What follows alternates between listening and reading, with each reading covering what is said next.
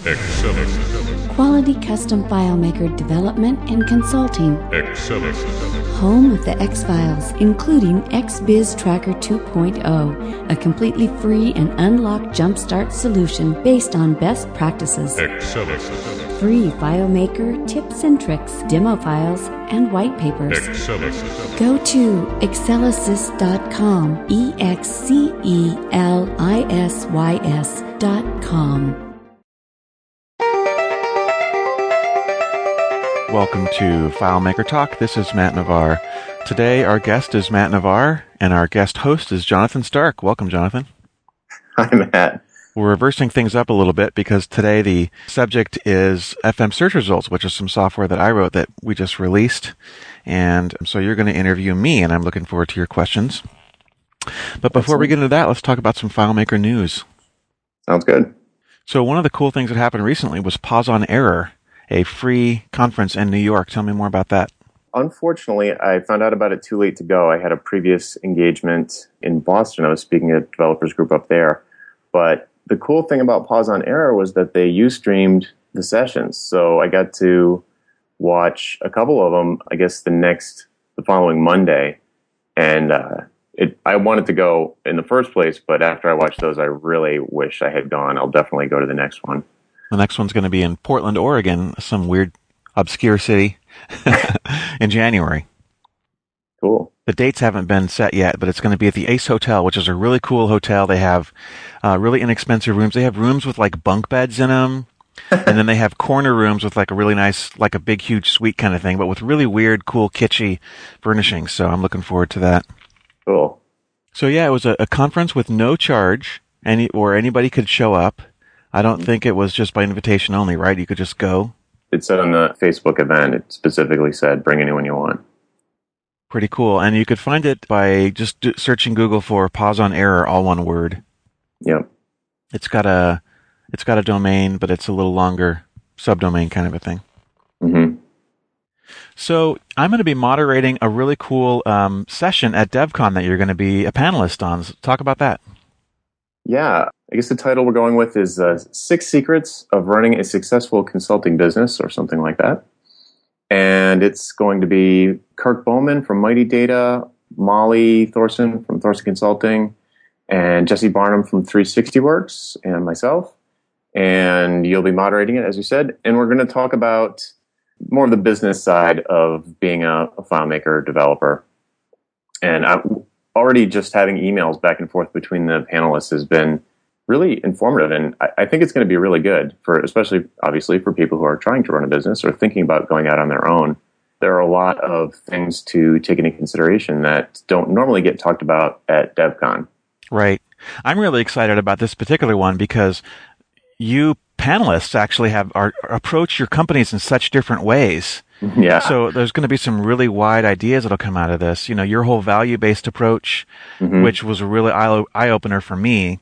And mm-hmm. then some of the other ones just have such totally different looks at things. You know, Molly with her work on HR and finding the right talent. Yep. Jesse is so spread and has so many amazing things for what he does with building products and sort yep. of his model of a company. It's just, I'm going to really love that aspect of yep. it. Yeah, I'm really looking forward to it. I want to hear what they have to say. I almost don't want to talk to them too much ahead of time. I mean, we need to know what we're doing, but I'm looking forward to actually learning on the spot with, you know, questions from the crowd, and hopefully people will come and check it out. So that's pretty cool. So what's your It's Not FileMaker for today? I definitely have to say Aardvark, which is, it's a new sort of cloud service, Web 2.0, poster child kind of thing. But it seems to take all of the things that I love about Facebook and Twitter and mash them into one really elegant, not interface, but I mean the whole thing is just, it's just an elegant solution for getting questions answered really quick in real time from people that you know or friends of friends. So it gives the questions a much higher relevance, as far as I'm concerned, much higher relevance based on, you know, who's giving the answer, because you actually know who they are, you know, if they know what they're talking about. And it's really unobtrusive. It's not, you know, you'd never email questions to people, everyone that you know, that would be super annoying.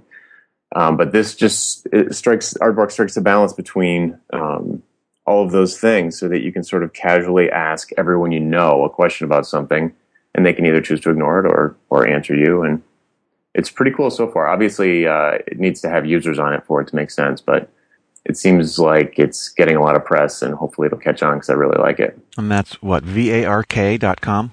Yeah, vark.com. Cool. Yeah.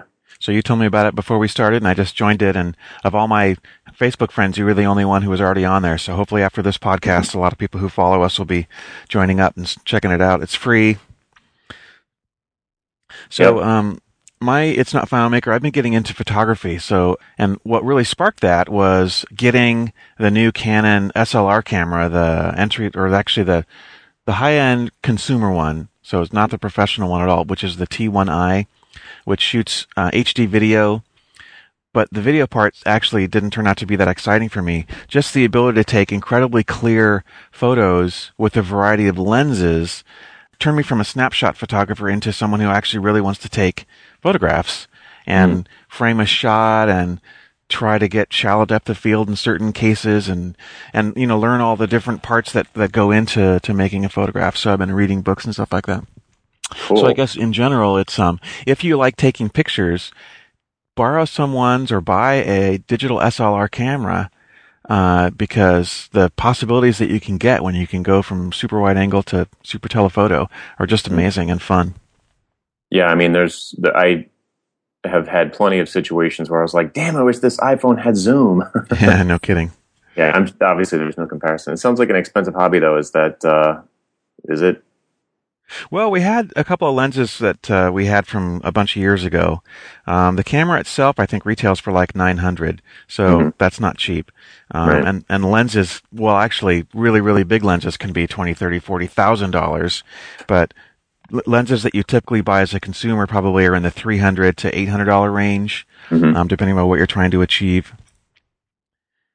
And I only have three, so I have a super wide angle one, the default one that came with the camera, which is good for like portraits, and then a telephoto that we had that goes up to 300 millimeters, so I can get really far away shots close in. And that's enough range to do just about anything that I want to do. Yeah, so burgeoning paparazzi, right? Yeah, right. No, it's not a paparazzi type one. Those ones are like 1,000 millimeter lenses that you can get really super far away shots. This is only 300, so this is like shooting birds sitting in a tree 100 yards away kind of lens. That's something. Yeah, that's something. That's more than you can do with your iPhone. So, yeah. See but that speck down there? It's a pretty big camera. It's not something you just have around your neck all day. Mm-hmm. You pretty much set out to take photographs kind of thing. Mm-hmm. Yeah. That's great. Well, hopefully you should put them on Flickr or something. Or? Yeah, I'm not sure what's going to win, so I put some of them on my Mobile Me page, some of them on Facebook, and some of them on Flickr.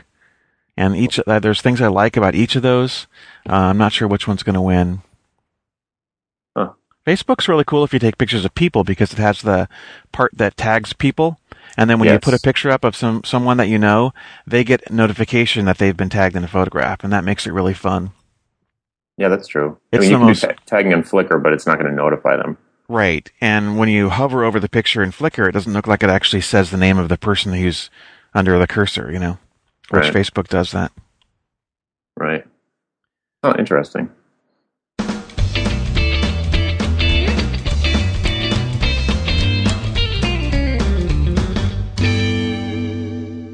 All right, so let's talk about FM search results. Coming from my perspective, which is knowing very little about it, other than what I've seen in the videos on the Seed Code website, it almost seems like there's little bit of a trend emerging, making things like FM search results. So they're not like a full blown, business solution. It just does this discrete piece of functionality, and I'm really intrigued by the overall concept, and I'm also intrigued by how it actually works because FM search results, just from a technical standpoint, seems to do magic. So could you start off by just telling me and everyone exactly what FM search results is? It's an add-in product for FileMaker that you can entirely copy and paste into your existing solution. When you buy it, it's a sample file that has a bunch of code in it and of some layouts. Mostly it's scripts. It's primarily the logic is built into the script that does the work. And when you integrate in your solution, you close the sample file and you're done with it. So you can buy it and put it into multiple solutions and then customize it for each solution. And it gives you Google-style search driven from a single field. So it kind of breaks search down into a few phases. And by the way, for those who want to know more about it, this is also one of my topics at DevCon that I'll be presenting on. And I'll be giving away a lot of the secrets in that conference. I'll be, not hiding anything. You can't really sell something at a DevCon thing. You really need to be sharing information. So when you type something into the search, it breaks down and determines what it is that you just typed in. Did you type in a name or a phone number or an email address or a website or an integer or a decimal? It figures out what type of data that it was. And I got inspired from that when I realized in Google, if you typed in a FedEx tracking number or a UPS tracking number, it looked at where the dashes were and how many digits there were and said, that's a FedEx tracking number. I'm not going to go anywhere on the internet except FedEx to look for that particular thing. Yeah, I love that. And I thought, okay, well, Google has thousands of data types, but it understands what they are. Right. If you put in a name and it's a star, it knows to go look in a certain place. If you put in a phone number, it knows, oh, that looks like a phone number, so I'm going to go see if I can search like a Yellow Pages type of a thing. I got inspired by that to think how close could I get to that in FileMaker, and what are the types of data that customers typically are going to have that I could empower for what they have, because it's very, very different than Google, both the number of records and the styles of search that you want to do. So I spent a bunch of time, probably a couple years playing with different versions of this. Jeez. And then decided to commercialize it. Wow. So have you, I have a million questions. I'll try not to go nuts. You said you've been working on it for years. Have you built it in the past for, say, like a customer? Different versions of it are integrated into many of my consulting client systems. The other thing about it that it does is it searches multiple tables and shows you the results from the multiple tables on one screen.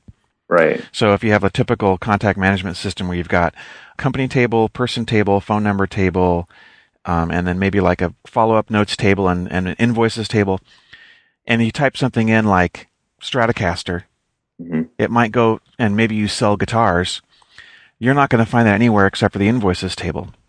If you type in Jonathan Stark, it's going to find that in the person table. And then maybe there's also a company called Jonathan Stark Enterprises that it will find in the company table. And so it'll give you all those hits in whatever format that you put them in. And so that's kind of what I've done. So you can also go get the sample file and play with the sample data. And you can type the word Stratocaster, and it's actually right there in the invoices table because I put that in my sample. Good move. More of a telly guy myself. Really? So no, I actually am too. I have a couple tellies, and I sold my Strat. Speaking of the multiple table search, in the video, at one point, John Sindelar is doing the demo video, and at one point, John clicks on a phone number, and it goes to the contact table. Is that instead of the phone number table where it actually found the number? So is that something that you, as the developer, or not you as the developer of the product, but me as someone integrating it, is that something I can configure, or is it just guessing that since it's phone, then I'm going to look for a table called contact? Yeah, that's actually something that you configure. So that's a very good catch, by the way, that you noticed that. So what it does is when it searches on each table, one of the principles that it uses is it only ever searches on index fields in the specific table that you're in. So it never searches, like if you're in the company table and you see a list of contacts, and those contacts have phone numbers, you could just click into the portal, into the phone number field when you're in find mode, and do a search. Yeah. And do it. And that's the way a lot of people would do it, and it would give you a list of companies that match that particular phone number. But it would be really slow because it has to resolve that relationship 2 relationships away to do a search for those phone numbers. If instead you went over to the phone number table and entered the exact same search, it would be instantaneously fast. Right. And so what this particular code does, it says, okay, well, now you have a list, you have a hit of a specific phone number. Go to that phone number record and then go to the related contact for that phone number and show that contact record. So that's basically what it does. So there's code when you get into it that you can really easily see, when I show something from this particular table, go to this related table to show the result. Oh, I see. Makes sense. So, okay, obvious question then is, what if you have a phone number and it relates to a company or a person? Well, you'd have to pick one place to go. So when you do a hit for a phone number, you say, you know, where are you going to go? What's the primary place you want to display that? By the way, on the list of results, you can also easily configure what information you're displaying. So next to the phone number, you could show the primary contact name, or you can show a list of the contact names, and then you can show a list of the companies. You know, you could show pretty flexibly whatever data that you want. And that data can be related, because at that point, it doesn't really matter that it's related because you didn't search against it. You're just displaying related data. FileMaker can display related data for 10 or 20 records instantly. It just doesn't search against a million related pieces of data quickly. Yeah, and that leads me to just, I guess, a comment, which is before we got started, you showed me a file that has, 12 million total records? Yep. And really, it wasn't one word per field type of stuff. I mean, we're talking about Wikipedia article size data. Yeah, 16 gigabyte file. Yeah, huge. And like scary big. And I mean, it's just instantaneous. The search is just instantaneous.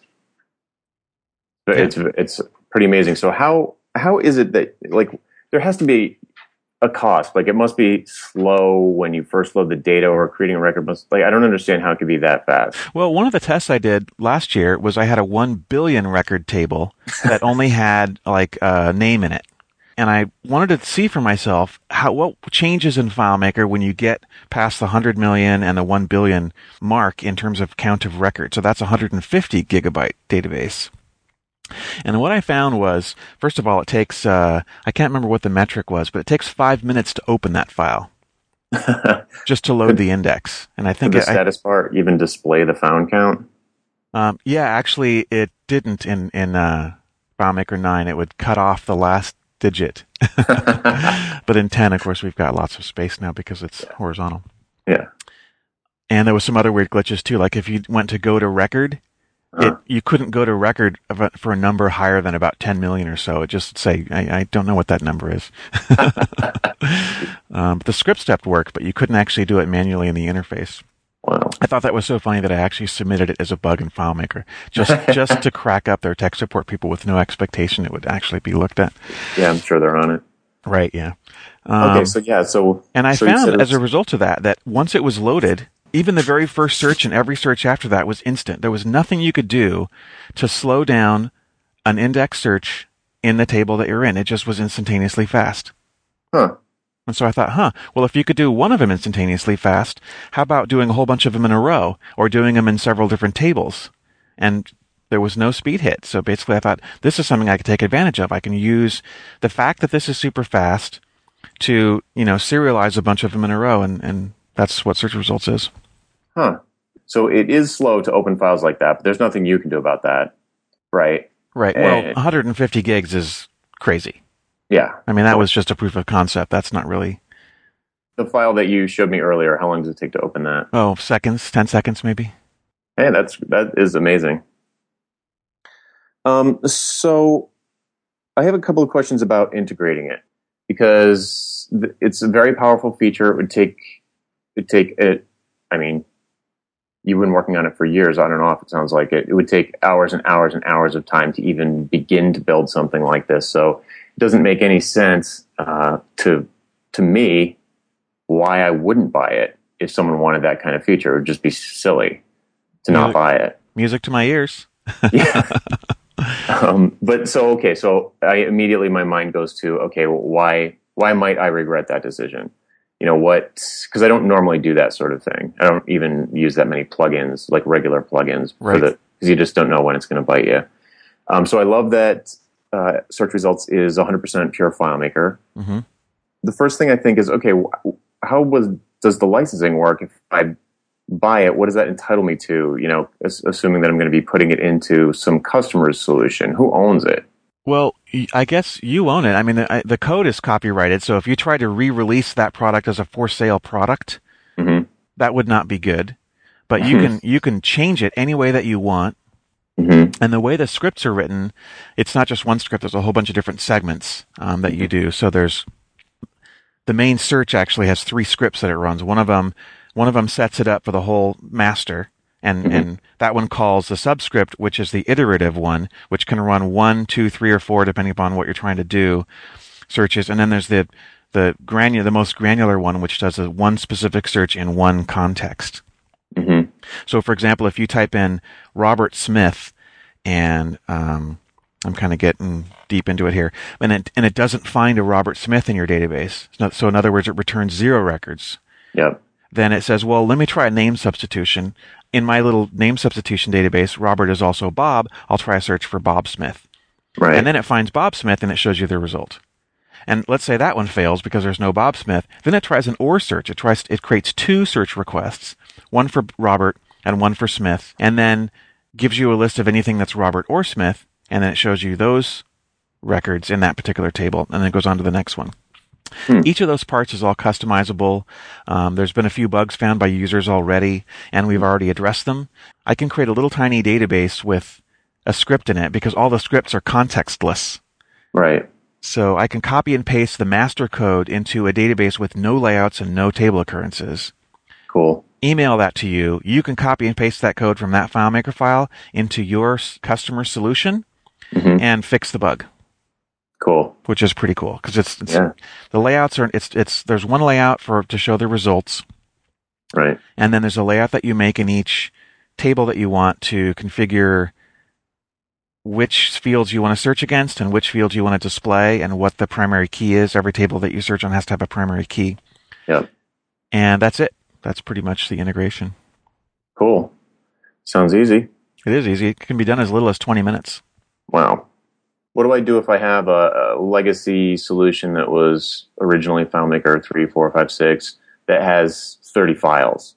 I did some tests for that as well. Mm-hmm. In my opinion, the best way to integrate it in one like that is if you have a main file, like a main menu file or a main company file or something like that, is to do the integration into that file. And that would mean that you'd have to add one table occurrence for every file that you want to search. So if you have a 30-file solution, probably there's really only 5 or 10 of those files have data that you really want to be searching against for something like this where you're really trying to show one result. True. And so what you would do is you would add table occurrences on your graph, very, very minimal, for each of those tables. And then you'd create a simple layout for each of those tables and then paste the objects that come with the sample file, all of which takes hardly any time to do. Mm-hmm. And then in all of your other files that you have, you paste the little search widget into the corner. I think it should go into the same place on every layout in your solution that customers might want to do a search from, like in the top right corner or something like that. Mm-hmm. And there's no other change you have to make to any of those other 30 files. That script gets called. It uses a FileMaker 10 trigger. Mm-hmm. So when the user types something into the global field and hits enter, it triggers a script which goes back to the main file of your solution, goes to the proper layout, does a search, and then pops up a new window to show the results. And then when the user clicks on a specific result line, it targets a specific layout of one of your 30 files and opens up a window so that they can see it, and then it shows their result right there.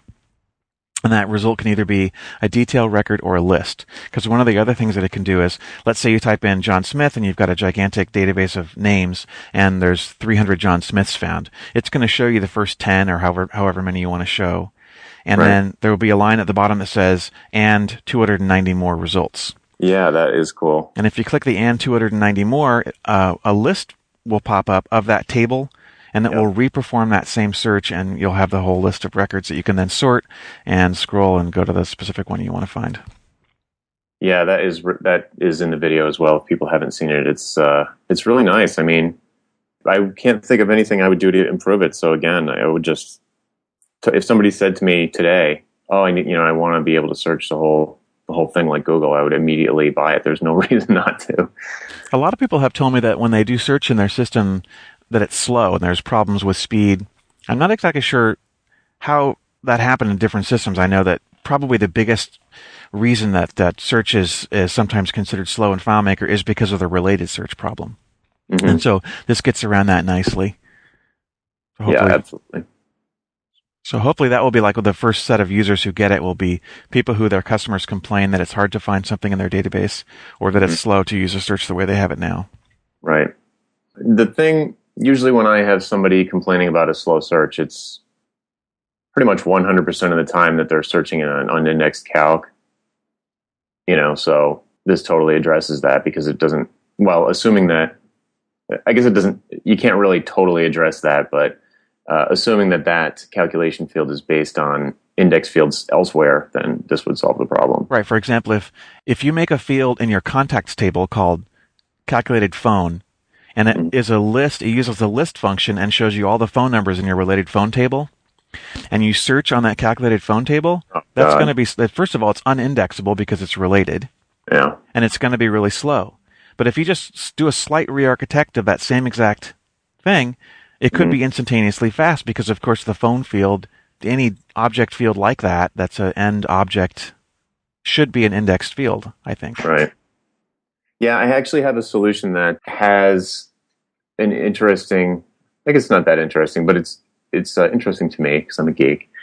But it's a scheduling solution where each event is scheduled, you know, across potentially multiple days. So each one of those days can have different number of people in it. So I have to track all sorts of data against each day. So I said, well, I need to make event day records in order to do that. And I have a calculation in the event record that does like, you know, a start date dash end date, you know, so it visually you can see that the particular event is going to run from Monday to Friday next week. Right. Sort of thing. And not only you can't even really search that.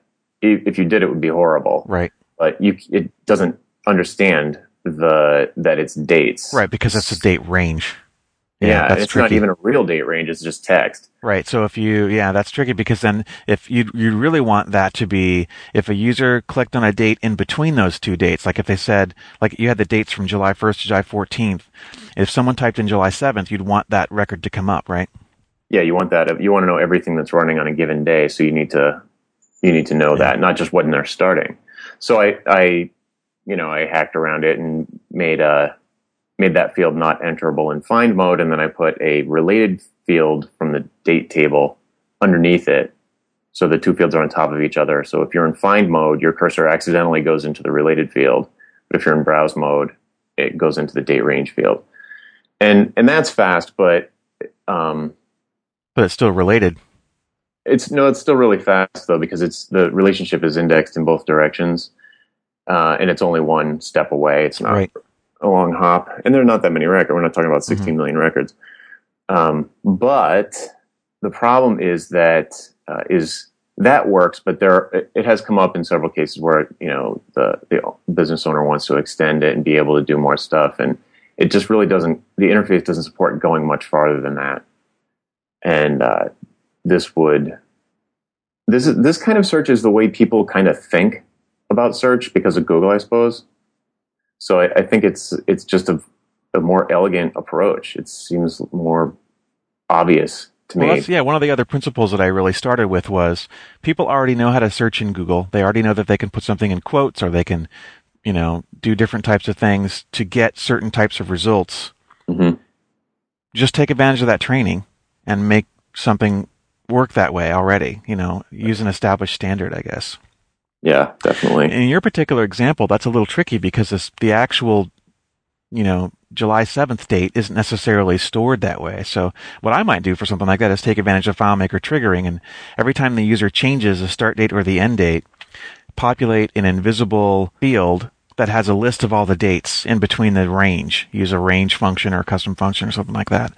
Yep. And then that'd be a stored indexed field that's invisible. And then if the user types July 7th or 9th or 14th, automatically that date is going to be in there and it's going to come up instantly. Right. Well, in my case, I do actually have a record for all of the intervening days. There you go. So you could also go to that table. You could invisibly switch contacts to that place, find the date, and then go to related all records, and it would show all the ones that match for all those dates. Yeah, just like it'd be basically just like your phone example, except for with dates. Exactly.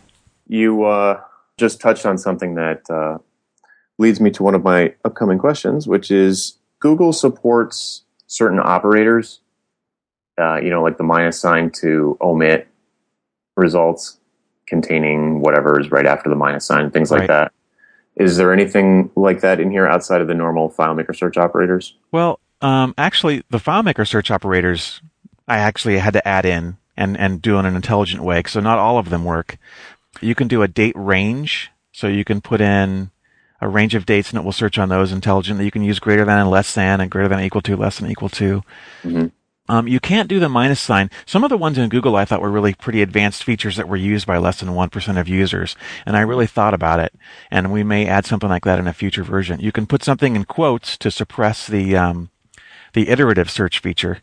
So yep. if you put in Jonathan Stark in quotes, it won't do a Jonathan or Stark search. It'll just do the whole thing. Right.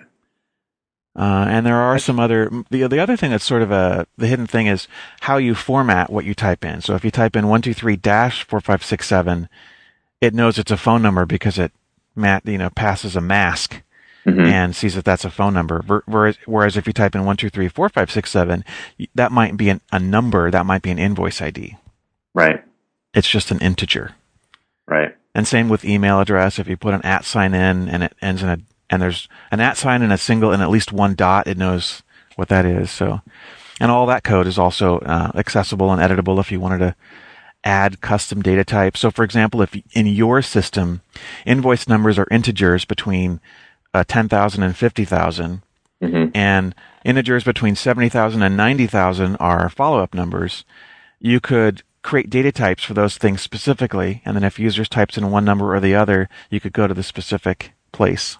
Wow, that's cool. And do you configure that sort of thing in the scripts? Yeah. Everything is done with global script variables. Mm-hmm. When the script runs to configure, every time you do a search, it populates a set of global script variables that all start $$SR, so for search results. Right. And that way they're not going to conflict with any other global script variables you're likely to have in your solution. Right. And so that's where it stores many of those things when you're running a search. Wow. That is super cool. How many, I just out of curiosity, do you even have a sense of how many hours it took, not all along, along the years, but when you decided to turn this into a commercial product, how much effort did that take? Probably about, 4 or 5 months of fairly intensive development. Mm-hmm. Not like 40-hour-a-week development, but every day for several weeks in a row, I'd spend some time on it, an hour, a few hours, something like that. Mm-hmm. And a lot of it was me and a lot of it was John Sindelar. So the relationship that John and I have is kind of like a book publisher to a book author. Mm-hmm. And he's also done a lot of editing. So he did a lot of the customer-facing stuff. He actually did a lot of some of the coding in search results itself. A lot of the stuff, a lot of the layouts, he did a lot of his magic because he's so brilliant at user interface. And so we had the master online for both of us to edit simultaneously. So that was good. And I went up to Seattle once and he came to Portland once. So we actually programmed together for a day. Oh. Hundreds of hours, certainly. I didn't really count it. It was really a labor of love. But my primary goal for this wasn't really to try to make a bunch of money and selling a utility to a bunch of people. It was, kind of going along with my DevCon stuff. It was, I basically had done so much work understanding FileMaker search that I thought it would be really cool to see if this would be a useful product for people to buy for a cheap price. Mm-hmm. And it starts at $119. Yeah. So, probably most people listening to this charge, around that or more than that an hour. And I think it would take more than an hour to build. So yeah, I think so. As soon as someone asks me for a search, I'm just going to buy it. There's no question. In fact, I'm going to mention it to that customer with the dates because it just seems like the kind of thing that they would really like, and it's the way they think. They're not thinking about FileMaker like some customers do. Like they started off as developers and they built their business on this FileMaker thing that they made, and they know more about it than a typical end user. So I think if you have a customer that has a lot of regular people who are just trying to get their job done, this is a totally appropriate style of search. And obviously, people can still do normal searches, right? It doesn't prevent them from doing a normal FileMaker search. If they wanted. The way I sort of see it in my head is this is designed so that the user can find a record or a couple of records that they believe are already in the database. Yeah. So, it's not a report generation tool. And so if you put the widget in the top corner, the way I would do it is that you'd put it up there and they could type in, you know, whatever they're searching against, Stratocaster or invoice number 1234. They would just type in 1234. Mm-hmm. And then it would say, okay, here's the hit list. But if they want to do a more powerful search, then they would not type anything in and they would just click the search button. And that would just use your existing search script. You would just call the script that you already use for search, so that in some solutions, you might actually just replace your existing search button that you already have all over the place that goes to a dedicated search layout with this widget. And this would do both things. Yeah. So it gives you your advanced type search. Right. Even though your search is more advanced. You get the idea. No. I mean, you can't do, you don't get to control the specifics of how this works. So if a user really knows what they're doing and they know that I want to go and search only on the company name field and I want to make a second request that says omit people who are in Washington or something. Yeah, exactly. That's something that really you just want to go to regular find mode and your regular FileMaker ways of doing that. Yeah. And so it's great. I mean, it doesn't paint you into a corner. There's no long-term dependency on you updating some plugin or something. It's just great. Another thing that I thought was interesting when I sort of thought about this was when you do a search in Google and you don't get the results that you want, which are you more likely to do? Are you go to page 2, or are you likely to refine your search by editing a search term and trying it again? Almost always the latter, but depends on what I'm searching for. Right. And I found the same thing in me and in most people that I talk to. And so in FileMaker, if your search takes 3 seconds, you wouldn't do that. But if your search is a small fraction of a second, you would. But you would just edit your search term and try it again. And so that's also what I was aiming for here. It was, if the page that pops up's not there, just edit it and add a name or delete a name or change the spelling or, try something again until that first page has the thing that you believe is in your database. Yes. How many N's are in Tennille? 2, we found out earlier today. Yeah. If you're talking about the captain. Exactly. Well, great. I mean, that answers all my questions. I'm sold. So that sounds good. And I guess I feel like thanking you for the whole community. For writing search once and for all. We'll see. I mean, there's going to be many versions of it, but hopefully. Yeah, I love that you're getting feedback on it already. I'm sure that was very interesting to you. Yeah, actually, John Sindelar, says that process is really not yet begun. He says the typical types of things that happen when you release a product like this is when people start really getting into it, you're going to get requests for features and directions of it that you never could have guessed. And he says to him, that's one of the most fun parts about it. He says sometimes it's frustrating because the things that people want to do are kind of way out there, but it's just really interesting. So far I haven't had any really wacky requests, but it's only been on the market for a couple of weeks. So yeah. Well, keep your fingers crossed. I'm sure they're coming. I hope so. Yeah, kind of like takes on a life of its own in a way. Well, it's been great to talk to you. Thanks for turning the tables. It was a little weird pimping my own stuff on the podcast. I hope listeners forgive me for that.